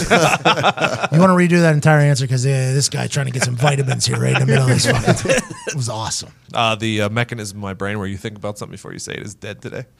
So you just like Today. say it. you just say it, and then you think about Try what to you figure said. it out. Yeah, After. Yeah. That's awesome. like word, like a word problem. My life is one big word problem. Still going. Are you, are you ever going to get the answer? I don't know. Every fucking day, there's two ducks on this side. There's one wolf on this side of the river. What are you gonna do today, Tony? Stay away from the wolf. it's different. It's difficult. You gotta get them all on the oh, same Oh, side. are you without fucking giving life advice? yeah. That was an easy one right there. eating. Stay away from the wolf. oh, can we ask Zito that question? The real version of that question. Yeah. Go Stay away from the wolf. I don't think I know what you're Is talking this a about. logic I don't. question? Yeah, I got to Okay. find it. I got to remember the exact. Can I word. I write like notes? these a lot. Can I write notes? Me or no, too. By the way. I, I feel like I'm pro- probably pretty good. Just to these ones. preface it before he finds the, Yeah. it's something like you have a wolf and two ducks. The wolf will eat the ducks. You got to get them all to this Oh. side. You have one boat. Oh, it's like you have the fucking four lights, light switches outside thing. How do you mm-hmm. turn on all the lights inside without that, that whole type of thing? Yep. I don't like these types of questions. All right, we'll scratch it. no, no, no. I, I would like to hear it, but I don't do well at these. I, I don't do well at these. Okay, re- you ready, Zeke? Yeah, my, can I write stuff down or no? Yeah, yeah, yeah. Sure, yeah. Please say you're. So hey, it's encouraged. You are yes encouraged to take Maybe notes. even draw a picture because that, that'll help too. I actually just drew a river. Yep, smart. Good. That's a good start. Jose Perez using a pen, not planning on making any mistakes. Go ahead. It's confidence. A farmer wants to cross a river and take with him a wolf, a goat, and a cabbage. There is a boat that can fit himself plus either the wolf, the goat, or the cabbage. If the wolf and the goat are alone on one shore, the wolf will eat the goat. Mm-hmm. If the goat and the cabbage are alone on the shore, the goat will eat the cabbage. How can the farmer bring the wolf, the goat, and the cabbage across the river? The farmer eats a cabbage, puts the wolf across, and comes back for the goat, and brings the goat back. And then he shits out the cabbage on the other side. yep, got it. Final answer. Suck it. I'm with you, Zito. Nailed it. Yeah, I mean the logic is airtight. I can't argue with that. Thank yeah, we know. hey, good for us. Look at us. I got one of those. All right. It's real quick. If you know it, don't say the answer. But a boy and his father are going up a winding road in the mountains. What mountain? Winding road, not important. Winding road in the mountains. and boom, the truck that they're in goes over the cliff. Do, do, do, do, do, do, do, do. Okay. The father is dead. Mm-hmm. His son barely hanging on to life. Jesus. Helicopter comes in. I know, I know. It's just a logic question. Yep, yep, no. It's a ne- very negative. he- helicopter comes in, airlifts the boy to the hospital, to the surgery room. They get in there. The doctor is all scrubbed up, ready to go, and he goes, "I can't." Op-. The doctor's like, "I can't oh, operate yeah. on this boy. It's my son." The the mother is the doctor. I just said, Tony, don't say a fucking word if you know it. I don't know it. What do you mean? You I just, had it on you- my you- paper, mother. It's just easy. You didn't know that, by the way. That's horseshit. I'm calling bullshit on that. oh, Gorman, just because we're not all just ridiculously sexist. Unbelievable that you would assume that. I mean, there are women doctors. I understand that, but Oh, that old. do ya? I do. I understand it. My- Hell, I yes, I do. Hell, I wouldn't. I wouldn't let one operate on me, but I understand that. It's not true at all. It's not true at all. you didn't deserve that, Gorms. I mean, you, I- uh, you, you got buried there. You guys don't remember this, but I had spinal cord surgery. I mean, uh-huh. No, I remember. She's clinging fused. to life. I mean, clinging to life. Surgeon, woman, oh. wow. Look at right here, Look at you. made it too. Yeah, I can't golf. Nah, but still, I can still do logic questions, though. Gorman, I have a question for you. sir. Favorite place you've ever visited in your entire life? Uh, well, Tony mentioned uh, something earlier. I, w- I had a chance a couple years ago to Jackson Hole, Wyoming. It was paradise up there. That's where all like the super wealthy people live, right? Yeah, that's awful beautiful, and uh, not even a close second. I'm going to go one A, one B. It would be Mount Hutt, New Zealand. Just real quick. You said not even a close second, 1A, 1B. no, no. I mean, a close second. I'm sorry. There's one A, one B. I love Jackson Hole. Just everything. When I visited that time of year, I don't want to go there in the winter. You know all that. But Mount Hutt, New Zealand, was absolute paradise. New Ab- Zealand is like Australia, just closer, Yeah. right? and uh, smaller of an island. Yep. What's your favorite place? I don't know. That's what I was in my head. I was trying to figure that out while you were doing the mountain description thing. Right. In my head, I was like, oh, I haven't been really on a mountain in a long time. And I started thinking like beautiful places I've been. I don't know. I like beaches a lot. I like just staring Yeah. at the ocean mindlessly. That Saint uh, Croix place I went to. I Nice. was huh? on one of them. Uh, I was on one of them things out in the water. Yep. Like, uh, Oh, the and the bunk- underwater is like bungalow. the. yeah, Yeah, like the, that's- the floor is Yeah. glass. Sam and I went and did that. That was incredible. That's always weird to me that you like the beach, but you don't like the water. You just like looking at it and, just like and, looking and at it. thinking. I'm, Yeah. the, I'm the same way. I can't swim worth a shit. Like Really? To, like to go and tan though. But you Hey, work on ships, dude. You work on ships. So if you fall, if you fall in? You live on an island. It's a dry dock, man. why trying doesn't trying to get off the island. what, what, what if the It's impossible. America's never going to let you do that. but um, Are you a big sand guy? you're on the island, you're off the island? uh, I don't fucks with the sand much either. I mean, I'll just stare at it. I think that's why I like the thing so much because Yeah, I was 'cause- like out in the water. By the way, I can swim now again. Remember, I was. Yeah, yeah. uh, No, you talking haven't on the yet, thing. though, right? Yeah, No, I haven't tested it. Just because that's it's like coming back from an injury. Exactly, a, men- a little mental hurdle, like we talked to a little buddy there earlier. Because that doctor hadn't had to go through what I've gone had Correct. to go through whenever my water's under uh, in my ear for fucking two weeks and I can't sleep. You know, but I, I, I think I think a beach is cool. I didn't mind. Uh, Morocco was awesome. Mostly because like you appreciate America so much when you're there. You're like, you know what? I fucking love America. That made me feel pretty good. You should uh, next time you go on a vacation. I went. We went there for one of our presidents' clubs. Nice little island, Saint Kitts and Nevis. Oh, Um, we stayed at um, obviously we weren't paying uh, the Fairmont there or whatever. Beautiful. Check it out. I don't know. Is that in the Caribbean? Yes. They're all kind of the same to me in the Caribbean. It's all kind of the same to me. But it's a beautiful view down there. I like a powdery sand beach, but I don't like like one time I went to Sanibel in Florida, and it's like just broken shells. Well, that's the And I'm worst. like, this Oh. is Oh, the man. fucking worst beach I've ever seen. And in in my the pictures, dude, they don't tell you that. No. yeah, yeah. That's walking on bullshit. glass. That is bullshit. Isn't has it? anyone ever in here got hit by uh, jellyfish ever? No, no. and you had to pee on yourself, right? I've you? never done it. No, I've always been scared. You were on a cruise ship. You're probably in a lot of places. yeah. What's your well, favorite- actually, just Virgin Islands, but Oh, you just went to the Virgin Islands every time. Is Yeah. America's the best or is British? um, America.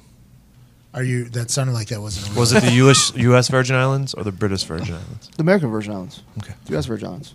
the Yeah, American it's, version uh, of the Virgin Islands yes, uh, St. Martin, to a degree? Jamaica, basically, I think is on there. Um, I don't. I don't think Jamaica's a U.S. that was like one of the islands we went to. Though it was Oh, okay. Jamaica, St. Martin. Uh, Did you go to the Dominican? and, and then the the uh, Puerto carnival Rico. carnival personal island? yeah, That carnival Nassau. personal is such a fucking hustle, man. so that, you can only get drinks from this one place, fourteen fifty a pop. yep, and it's Yikes. going directly to carnival. Yep. they bought an island strictly to do that. Strictly to it, not a bad play. Gorms, where's the best Club Med you've ever been to? Now we're talking. Club Med. C L U B M E D. Probably Space, you fucking. Columbus Isle in the Bahamas. Oh, Yeah. Because it was scuba centered, so I was all over. Oh yeah, I want to get into Yeah. that. By the way, Yeah, it was really cool. I want to get into the scuba diving strictly because of the Instagram videos that I see of people just swimming next to these. Epic. Yes. Mm-hmm. Mm-hmm. Closest thing you get You to being an astronaut, man. You definitely need to check out awesome. your ears for that. Yeah, you gotta. It's like gotta being in space. Yeah. Oh, I've heard it's incredible. Michael Cole, announcer uh, for the WWE, is Yep. a certified scuba guy. He he plans all of his trips. Not that he ever gets any, but they're strictly around scuba. And I guess people really fall in love with it. Like it's their thing. Remember the name Jerry Garcia, Yeah. Yeah. lead singer of the Dead? Oh, yeah. Yeah. Who is, by the way, dead. Oh, come on. He said, "Hey, man," and he kind of talked like this, man. And he went, "Hey, man, I've done a lot of drugs in my life and taken a lot of trips, but nothing like scuba diving." Why is that? It's just a cool thing. You're in an aquarium. weightless. You got everything around you. You know, it's just awesome. You had headaches though, right? No. It's dangerous too, right? With Well, the you go portion too of- deep. If you your come up, yeah, you get the bends too. If you come up Yeah. too If you go quick. too deep, It's all controlled breathing. You too. get air. You get uh, got- air bubbles in your blood. Yeah, blood. compression, right? You guys, can't be. guys. Has anybody in here scuba dived other than Gorman? Todd. I was I was on a, no, but we've watched enough scuba movies. I was on a scuba team. No, but I'm saying Todd wasn't answering the questions. Diggs, He was Zeno, trying to. everybody else was answering these questions that I really had. 50 meters People deep. that have never scuba dived in I was just life. enjoying the answers. some right, some wrong. I, I, I I, don't. I, I was about to the point like, hey, is everybody in here a fucking scuba professional? hey, but I was in the Caribbean, and, and to Todd's, I mean, Uh-huh. defense on this, but it's like, oh, look at the shark, look at the swimming starfish. Hey, look at that turtle. Oh, the coral reef, it's beautiful. But your scuba was a little bit different. I mean, dead bodies. Dirty swamp- water, yeah. swamps and lakes, the White River, yeah, looking for Yeah, dead bodies, stone so- quarries. right? But what's cool, I, I, I'm dying. If we ever go, I, I want to go as well. I'm dying to go in the ocean where I can see Yes. for a long way. But I was. What's even cool about Indiana water and water around here is. uh, It's got to be amplified by a thousand when you're in the ocean, but you you just know I'm in an environment I'm not supposed to be. Like these, this world down here, I am not supposed to be able to do this, but I am. So you're just seeing all that shit for the first time. It's fucking. If I had a cool. recommendation for your first scuba, uh, go to a place where it's an underwater cave. So you got to scuba to get under the cave, but when you get up into the cave, you just take your scuba gear off and walk around, mm. like Point see all Break. the stalagmites and air. stuff like Is that. this a documentary you watched? No, no, it's just Point Break. it just happens. Yeah. And those coral reefs, you have a Diggs, you have never scuba dived before. No, but I've been on. I've seen a lot of them on the cruise ship.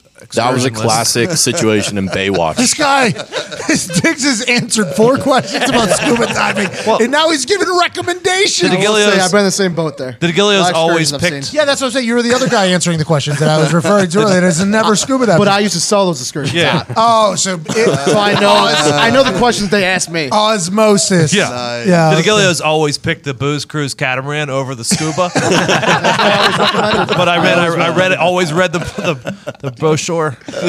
Nobody ever picked with a scuba diving brochure. No. It's a big commitment because you you, don't probably do- have to get recertified, right? Yeah, I definitely would. Yeah. Yeah. How long Well, does that take? They actually, just drop you in a Patty. hotel Te- right? Technically, you don't because I was advanced open Yeah, that's water, true. so it lasts for life. But I wouldn't feel comfortable. But I doing would it again, without like a pressure. guy like slapdick like me, you going out there, not like a professional like you. I'd have to get PADI certified again, which is, by the way, tough because they're, they're going to force you to twenty foot underwater. You got to take all your Yeah. gear off and put it back on. My which- brother did it. He had to go out in the lake and do it. Yeah, take the thing out. You, you know, I can hold my breath pretty good. I got good lung capacity, so I feel pretty good about that. I just don't. I don't think I'd like the pressure that it's probably going to put on my head. you just gotta. You have to. You have to clear. You know what you want to do While first? you're descending, You, have want to keep- go train in a pool for a little Mm-hmm. bit first and practice on buoyancy buoyancy control because that's when you really like it will improve your diving experience. The better off you are establishing neutral buoyancy, and that so you have like a little air thing on your vest, right? And you just hit it when you want air to inflate, and you can. There's a valve for letting that out. So you get it to a point where you just float without moving up or down, right? So then you can control yourself. So then you can get oh, I didn't even think about. it. I sink like a fucking Yeah. You're wearing a weight belt. They'll put a weight belt on Yeah, you too. I don't need one. I, I, I go right to the bottom. I mean, it, that fucking swim class we had in high school was a nightmare. There's people that could float and stuff like that. Not me. I go right down, and I, I think that would Yeah, ruin it- my experience. Of. Well, you just want to get good at it because then you can get like where you, you hover like a foot above the, mm. the ground without crashing into it and disturbing shit. You just have a better time. You know what I mean? How are these people on the internet? They just swim right up to sharks, by the way, and they pet them. They're like petting them and, and stuff like that. Those that. are whale sharks. Yeah, very docile creatures. No teeth. They'll just gum you. Who was the first person to scuba dive? That like how brave was that guy? Great question. Jacques um, Cousteau. Is that real? No. F- famous explorer. I used to Jacques know this Cousteau. actually. Like that guy was so brave to go under there with just that fucking mask thing. Yeah, well, Michael Cole told me that there's like checks on top of checks. Like i i you have numerous things for air. If it was because that's the first thing I told mm. him. I was like, so you just relying on one little, one little thing. That's all you're. It's like when you went skydiving. I was just banking on that guy making minimum wage who packed that backpack for me to do it right. And they're like, yeah, yeah, yeah. But there's also an emergency thing that comes flying out. And whenever we went out, the as we were boarding the plane, the group in front of us, one of the people had to use the emergency chute oh, oh, God. freaked me out. I'm like, what are we doing here? And, and you see all the instructors like go they, they go looking up, right? Like they're excited something's happening. It isn't just the boring standard float around. Like, oh, emergency chute was used. And I'm like, well, emer- is this happening regularly? No, no. And my dad goes, well, it ain't gonna happen again. Fuck it. And my dad, Oh, your dad went with you? yeah, he like forced us into the fucking. I'm like, I just don't know if I like this. Tim McAfee first one off the plane. Obviously. So I'm off the By himself? I'm in the back. No, he had a guy on his back. I'm in the back of the plane. You're kind of tucked in there like sardines. And Tim McAfee's uh, front right side, I'm back left side. So they you you all the way up, and it's a miserable plane. I mean, it's a fucking miserable plane. And then a green light goes off, and then they just pull back the side of the plane. And you're like, holy shit! And you're like, you were at thirteen thousand five hundred feet, and then I just look up and I see my dad. It's gone. There's no, there's no words. There was not. Was just, my dad's gone. And I'm like, oh, he's dead for sure.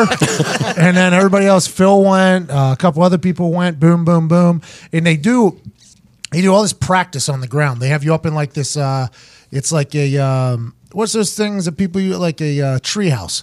You're in like a fake little treehouse thing where they have you sit up there and they're like, "This is what you're gonna do. You're gonna go. You're gonna put your your feet over the edge of the plane and you're gonna tuck your feet back. And the guy behind you is gonna rock you one." Two, and then on the third time, you're both gonna commit to going out, and then you tuck your feet up and your hands up, and that'll bounce you out, and then you fall for like 45 seconds to a minute, and then he'll give you a tap, and then he'll pull the thing. I'm like, okay, sounds good. And whenever we checked in, the weight limit was a stern 225, stern 225 weight limit, and I get there, and it's for one of my dad's birthdays. I think it was his 50th or 40th birthday. I took him up there, and we get there, and uh, we're reading the rules, and we're checking in. and we decided to do it literally the night before. So I didn't sleep at all. I, I not a single moment of sleep. I'm like, this is a bad idea. My dad's always wanted to do it, but I mean, this, I'm, this is fucking. What if I kill my dad on his birthday? so we get there, we go do the check in. They have these list of rules, like 225 is the max you can go, and I'm like, okay, good. I'm 230, so like, you guys can go. I'm just gonna hang out here. And this little fucking tiny guy, little old guy, goes, uh, get on the scale. And I'm like, I was already on it, bud. 230. Like, your fucking rules. It's not my fault. And I stand on the scale. He grabs my hand and he lifts my hand up until it says 224.9. And he goes, We'll go together. And then he walks away. And I was like, No, no, no, no, no, no, no, no. Like, there's a rule for a reason there. And, uh, and, and everybody's like, All right, here we go. Into this room now. We got to learn about what we're going to do. So I'm like, Who's we? Like, I, I, I am too heavy. They're like, No, you're going to fly with that guy. I'm like, Ugh. I hate that guy. And now I got him strapped to my fucking back. So you go into this room and they show you this video. And it's this guy with his long ponytail. and he said death or die probably 10 times in the first 90 seconds. And everybody in our group just turned it. We're like, all right, I don't want to listen to this fucking guy for real. And they, you, they're like, you have to watch. Like, you, you it's legally, you have to watch. I'm like, oh, is that right? Because the legal out there is 225 pounds. I didn't know we were so you were strict jumping. with rules these days. Uh, so I'm watching the video death, death, die, death, death, die, death, death, sign. You got it. We fucking sign it. So then they take us out to this treehouse thing and they do the, the sit down. You had to get past this little course on how you're supposed to exit the plane. And then you go into the lobby and wait till it's your turn. And they get you all suited and booted. We walk out there. As we're walking out to the plane, that emergency chute comes down. So everything is going wrong in my eyes. I'm like, like I'm a guy that likes to, I, I trust fortune cookies right? I trust fortune cookies. Absolutely. I trust signs from the universe. Mm-hmm. Every sign here was saying that I shouldn't do this, but you know what? Fuck it. My dad turned 50. Good for him. so we get on the plane. We go all the way up there or whatever. My dad just gets dumped off the plane. See you, dad. Happy birthday. You're never going to see another fucking moment of breath again. So then it gets all the way up to my. I see my friends doing the rocking and going out. Phil does. I, I think Phil and the guy got into it a little bit because something the rocking wasn't timed. Like he was going forward, the guy was going back. So it was like a little moment, and I started laughing. I'm like, of course Phil with this guy has to get into. it. and then they go, and then I'm the last one on the plane, just me and the little guy that fucking did the thing, right? And he goes in my ear. He's like, "Are you ready, buddy?" I'm like, "No, man. We can just shut this. like they're already there. Like there's nothing they can do." And he's like, "No, you're gonna love it." And he like he's like scooting me. This little guy. He's like a little tiny guy. He's like scooting me with his hips, like pushing me up to the window. And I like go to get ready to do the little treehouse thing, and he just dumps me out of the plane. Literally, no. There was no. My fucking my ass was still in the plane. Like my head almost hit the side of it. And he, there's a video. I'm going straight down, like straight down to earth for like the first ten seconds, and then we flatten out, right? And as soon as I flatten out, my glasses almost get shot off my face, right? So I'm just like sitting there, and then finally I'm just staring at the earth, and I'm flying. I'm like, oh, this is pretty cool. this is a pretty awesome little thing. This is like a bird. And then you're watching Earth just get bigger and bigger. And I had the moment where I was like, I think I could die here. like, you know, like it was a, go. it was There like a, go. it was like a free, like it, it was really free, free feeling. And then the guy, he's like, um, he's screaming at me. He's like, "How's it going?" And I'm like, "It's good," you know. And there's a camera person in front of my face, but they didn't catch up till late because we were fucking nose diving for the first ten seconds or whatever. Probably a couple thousand feet were falling. So that person comes. I wave to my mom because she didn't go there, and then he gives me the tap for the the time to pull the chute. And in my head, it was like, "Oh, this is the weight limit time." Like this is why the weight limit happens for the chute and for the harness that is currently wrapped through my legs. So he gives me the tap. He's like, "You ready?" And I was like, "No, no, no. This is the this is the moment of truth here." So I held on to the jacket, like the backpack, as hard as possible. I'm like, if this chute breaks or the harness breaks, I'm gonna hang on to this backpack as much as I can. He pulls that thing, and I have never had a moment in my life inside where I thought I was gonna die within the next second, just waiting for that parachute to pe- potentially catch me, and then all of a sudden it felt like somebody pulled like the ripcord on like a yo-yo, and my grundle just got sucked up into the air. It was like, whoa! And the guy's like, all right, we made it. I was like, whoa, were you worried? He was like, you're a heavy guy. I'm like, oh my God. So then we just start floating around, you know, and my balls are all the way inside of my kidneys. And I'm just, he's like, here, take the little toggle thing. So I'm like kind of steering us around. It's a pretty cool thing. And you're doing that for like 15 minutes. But after four minutes, you're about bored with it. You're like, all right, I want to get, Yeah, let me get down get on the, the ground. And as we're going down, uh, I was like, oh, by the way, like I'm a professional uh, punter, so like if we could not break my legs on a landing, that would be incredible. He's like, you should have told me after. Now I'm nervous. I was like, really? really? He was like, you just lift those legs up, and we did a butt land. Yeah. I I've never been that flexible in my life. I had my legs probably up by my fucking face. Yeah, I was doing a full V sit, and we just came sliding into my ass.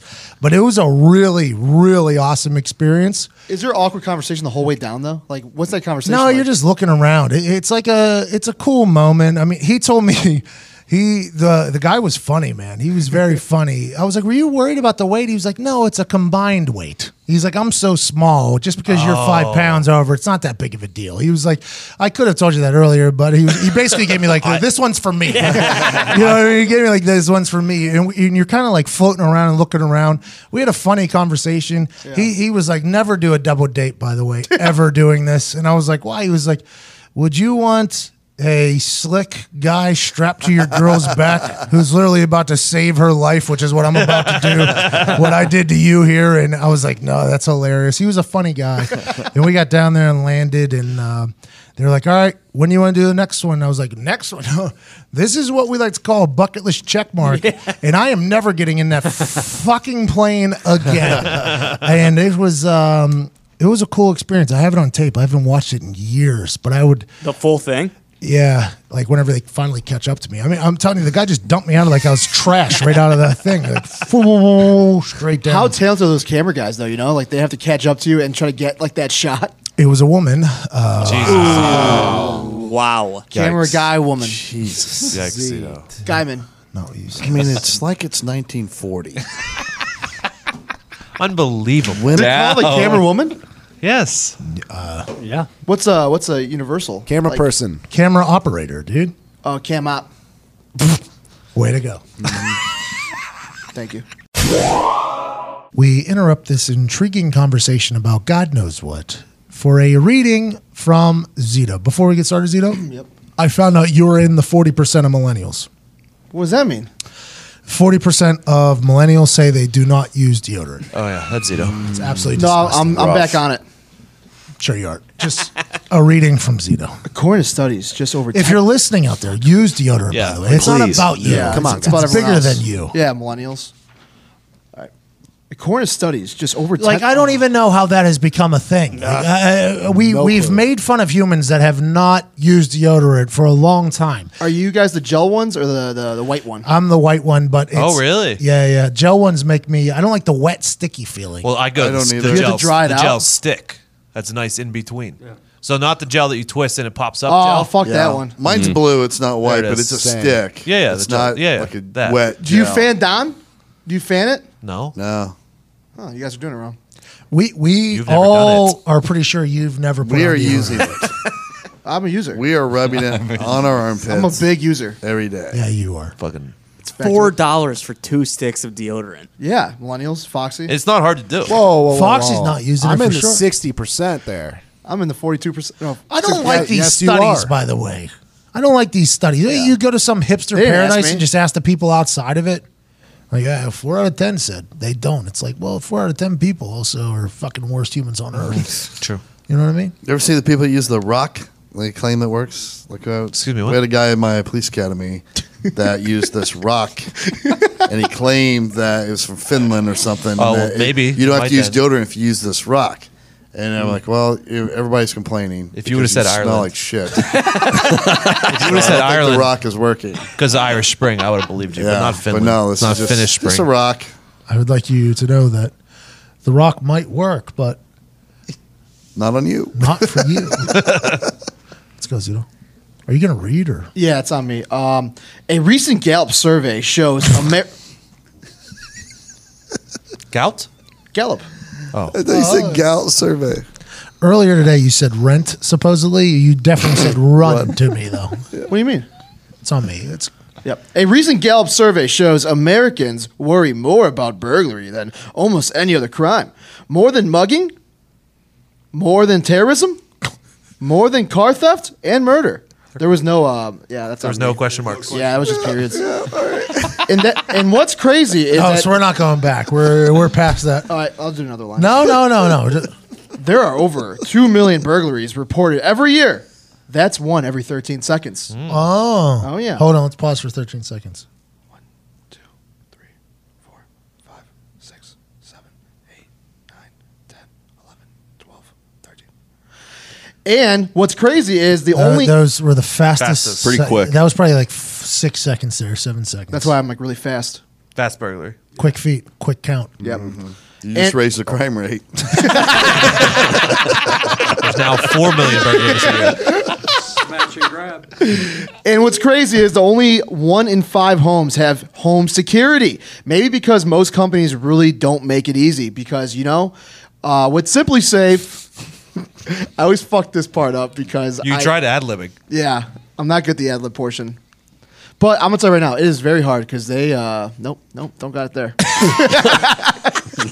Baker says to talk about prevent you things that prevent you from getting other Z- companies. Well, Zito, that is a very tough question. You know, Yeah. listeners have tweeted me and told me Stop the that Zito reads. no, that every time these start, they are pulling so hard for you just to do one perfect run. And sometimes you get some hurdles in there. And today might be your worst attempt yet. Like, did Todd get a hold of this one ahead of time? Put a bunch of exclamation points after No, every this other is- word in there? Zito or- literally uses this product every single day. It's the Every- one product that he uses every day, In- several times a day. In numerous places. yes. And I will say, ah, I can't do it. I can't figure that little like that spot. About why people would ever choose not to. Because Yeah, it's 'cause so, it's so good, yeah. it's so good. Why would you not? Yeah, SimpliSafe protects your whole home, every window, room, and door with 24/7 monitoring, just a fraction of the cost. Their police, their police dispatch is up to 3.5 times faster because they use video verification. There's no contract, hidden fees, or fine print. It's designed to blend right into your home. No wires, no drilling. It's easy to order and easy to set up, usually in under an hour. Simply You looked up like a deer in headlights. You know. SimpliSafe has won a ton of awards from CNET to the New York Times Wirecutter. Prices are always fair and honest. Prices are always fair and honest around. Dix, the will you stop interrupting him? Come on, He was on a roll. I was on a big roll. Prices are always fair and honest. Around the clock monitoring is just fifteen dollars a month. I'm gonna call it some action here. Visit simplisafe.com slash McAfee. You'll get free shipping and a 60-day risk-free trial. You've got nothing to lose. Go now and be sure to you be sure you go to simplisafe.com slash McAfee so they know our show sent you. That is simplisafe.com slash McAfee. Simplisafe.com slash McAfee. Thanks, guys. You got better there towards the end, really. just After the bad or, and under an oar. then under an or. SimpliSafe is incredible, though. By the way, it's an Yeah. app. You have cameras now all over your house out of Doorbells. nowhere. Easy to set up. It's like you have this multi-million dollar security system mm. for a very limited price in your app. There's nothing like security and comfort, and SimpliSafe provides that. It's S I M P L I S A F E dot com forward slash McAfee. M C A F E E. nailed it. Back to the show. I forgot when you talked about swimming with sharks. Diggs and I literally did that when we went to, ironically enough, the Dominican two years ago. You made and it we out. survived. You By made the it way, out, huh? In the Dominican, Oh, yeah, we nowhere near the most dangerous thing you did down there was swimming. No. with No, who knew? Just drinking knew? from that fucking mini bar. Which is what we did all Prices day long. are a dropping, my friends. I saw you trying to pile on. Oh yeah, I'm retweeting every single bad article about the Dominican, getting those prices down to thirty bucks. Diggs is gonna get a fucking Groupon price for real to go down. I on Yeah, we snorkeled did. in Cancun and we came across uh, school barracuda. Oh yeah. Oh, fuck pretty- that. There I was those there, myself. too. Hell yeah. That was a I was- scary the- looking. The, barracuda thing. was much more scary than the shark. Yeah, they're eerie. and you can see In the teeth. rays. Yeah. And the fucking eels are scary There too. were there were rays, and I was like, all I could think about was Steve Irwin. Yeah, I was those are different "R.I.P. rays. Steve, come on, Different man. rays. I know, but still, you see it down there. I always, I always just assume, and you probably shouldn't do this, especially with all the stuff that's coming out now with everything. It's like, yeah, they wouldn't have me do this if I could get hurt. Like, You would think. AQ went and did a zip line thing down in Mexico. AQ is 400 pounds. Shouldn't be doing that. So I asked him. He, he- I think he FaceTimed me from the hotel. He's like, I'm going uh, fucking zip line in jungle layer, Mexico. I'm like, is there not a weight limit? He was like, I didn't even ask. and I was like, "You- did they mention anything? He was like, no, they didn't even mention it. I'm like, oh well, they wouldn't. They wouldn't have you do it if it was a potential problem. But Not in Mexico. Now that no. we're learning about it, it's like AQ should not have been No. fucking No. Tarzaning around those things down there. But he That- loved it. He got pictures and everything. That zipline company, AQ dies doing that. All they do is pick it up and they move it two mountains down and just reopen their mm-hmm. And they company. never mm-hmm. announce it, by the way. No. It is not a single time. And it's like Sam. Every time we go to a place, she wants to go to some lion's den to go pet these lions and oh, shit like that. That's a good idea. And in my head, I'm always just like, oh, they wouldn't have you do it if there's going to be a problem. But then I guess like a much smarter thought is, oh, nobody would ever know if you were just to get eaten by fucking whatever the. What's it, lion? and- Fred the lion. Simba? Simba, yeah. If Simba takes out Sam, I guess nobody would ever know. And I've always just had too much of um, what's that called? Naive. When you just like, yeah, people's best intentions. Like, I feel like I've always been like that. Like, oh, that person would never do that.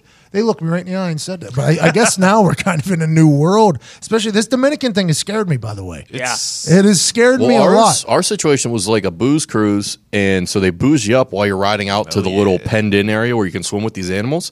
And there were probably no less than 120 people on that boat, and they're doing that probably six times a day. You could easily swim to the other side of the boat and just been gone. No one would have even noticed. Yeah, there's not like a head count on the No, way not out. at all. That's where the lack Not at of all. safety regulation comes into play. Because every one of those, if you go out scuba diving Right. or snorkeling, you t- it's a they t- put you on one of those catamarans, Yep. and they have coolers full. They're like, "Who wants tequila shot?" They blow a whistle. And you're like, "I probably shouldn't be doing 12 shots of tequila before I scuba dive." With but- probably m- and Molly in those. yeah, oh yeah, You know I what I mean? Well, and you fall into the ocean, you're just chum then too. You know, if you're drunk and then you like pass out and fall in there, it's like ah, shark will get him. eventually." You can't flail your arms and legs. You and Jack are just floating around down yeah, exactly. What's the story about uh, Dominican though? It's just Titanic, dude. the tourists are getting sick and dying just from in the liquor. resorts. Their heart's stopping. They're they stop breathing. They're they're using a certain. cl- I think it. We talked about this. I think It's like chemical warfare. I don't know if it was on this show or Heartland Radio. Heartland yesterday. Heartland Radio yesterday. Um, they're using a cleaning substance. I think that is probably a much more efficient cleaning substance. It probably cleans quicker, but I think it has uh, fatality side effects. Yeah, maybe with uranium. Yeah, yeah. and, and I think it's on the bottle, so when people drink, it gets in their mouth and they're dead. So it's like you drink Use out of your straw. Yeah, you well you drink what? Yes, probably not plastic one though. Take it easy on the turtles.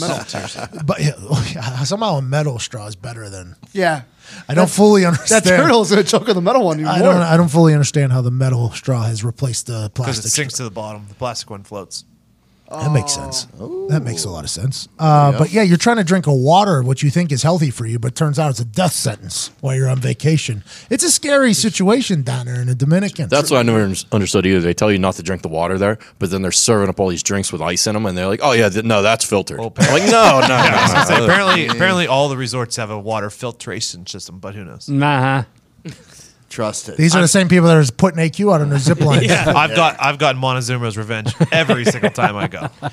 I don't think I've ever. Tony, what'd you do? Just run out to the ocean real quick. No, no. no. There's a big difference between going in very, very dark, dark blue slash brown Atlantic Ocean water and clean, clear Caribbean water. You do not glad shit you in have the Caribbean. Yeah, yeah, yeah. People on their balconies, we can see exactly what you're doing.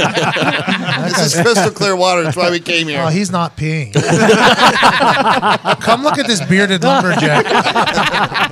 Just spraying. Looks like an octopus. That's exactly what it would look like.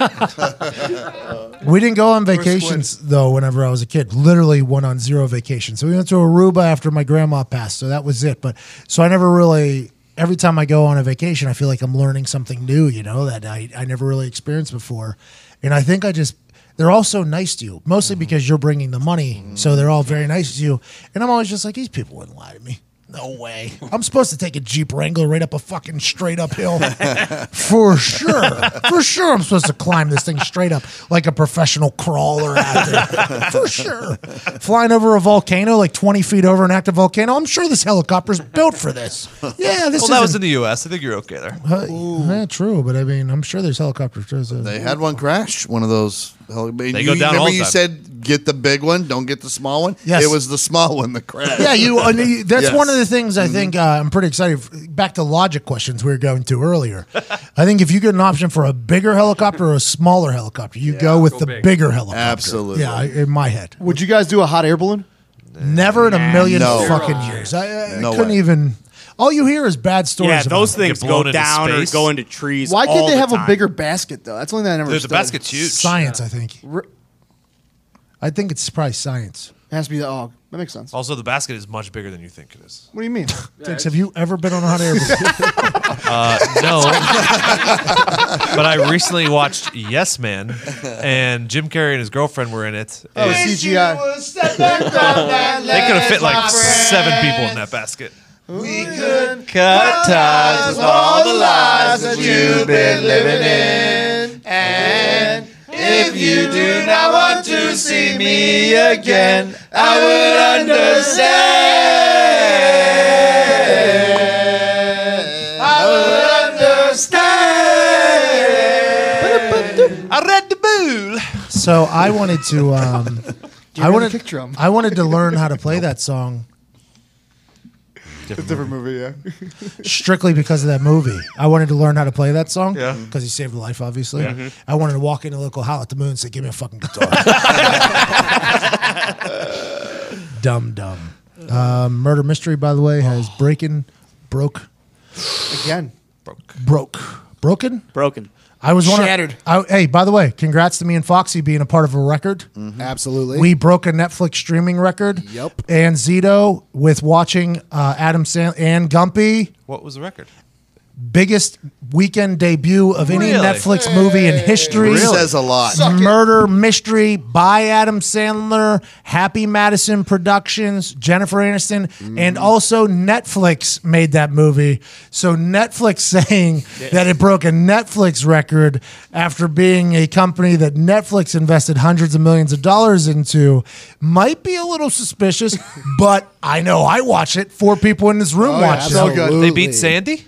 I don't know how. No, no, not the movie Sandy. Bird Because that Box? movie's terrible. Yeah, Bird Box. Oh, Sandy shut Bird up. Oh, That, whoa. that movie's terrible. just- Cross the you, line. You, you have answered questions today about scuba diving, hot air ballooning, and now you're taking a Logging, shot. logging. beneath- logging. He just tried to wealth of slide it in there too. He thought he was going to get away And with now it. you're taking shots at Sandy. I mean, So i- beneath if I've learned anything about this record, it's that Adam Sandler still got it, and that's why he's my favorite actor of all time. I was just, uh, I haven't seen as much about this movie than I did Bird Box. I will Box say that's like- impressive, yeah, because there was been, like no pub about it. You just woke up one day and it was on there. There was no commercials, there was no tweets No about it. I didn't see anything. Nothing. And I think it's because everybody knew and expected Adam Sandler to put out a heater. Moves Something- the needle. It moves the needle. Adam Sandler gets a million, hundred millions of views every Don't single year. discredit Jen Aniston either. No, Jen no, no, Aniston you brought can't. her fair amount Brought of views, Todd. for sure. sure. Incredible writing. Have you seen the movie, Todd? No, I'm waiting till Weekend two. Marnie is not Goes to the there house. because I will masturbate. Maybe wait till I'm gone uh, too. All right. well, that's the show today. Can't wait to get to Pittsburgh oh. tomorrow, Cincinnati, then Columbus. We have incredible guests lined up. We have an incredible show for you. We're so, so thankful. Had some heartbreaking news that I broke on Heartland Radio 2.0 yesterday. A business decision had to be made. And we took an office vote. And ultimately, I had to carry the biggest uh, hammer in the jurisdiction, but we were all on the same page here. I had to reschedule the second leg of the Pat McAfee Show Does America tour. Everybody's getting refunded. Everybody's going to get first access to tickets whenever we do reschedule. And honestly, I, I hate that it happened. Remember when Paul Revere was supposed to go out with his wife that night, and they were like, "Ah, we kind of need you to let everybody know if the British are coming," and he had to go tell her, "I'm sorry, I won't be able to keep our plans tonight," and she got so upset about it. He was stewed too. But it- don't forget. In that perspective, sometimes it's about the big picture. And also, from what I've heard, I knew it was that was a great metaphor But the Paul Revere story is a bunch of sack of shit. Yeah, he was drunk. Well, and that's why they I ended up getting divorced because she found out that he wasn't even that guy. What we're saying is, Iowa, Detroit, and Minnesota, we will be there. I am so sorry that we're going to miss it. We're going to delay it. We're going to reschedule it. The show will be better, and I'm going to make it right. I promise. Uh, aside from that, thanks for rocking with us today. Gumpy, great seeing you in the office and in the studio. Ty Schmidt, hit the music. I wish you would step back that ledge, my friend. You could cut ties with all the lies that you've been living in.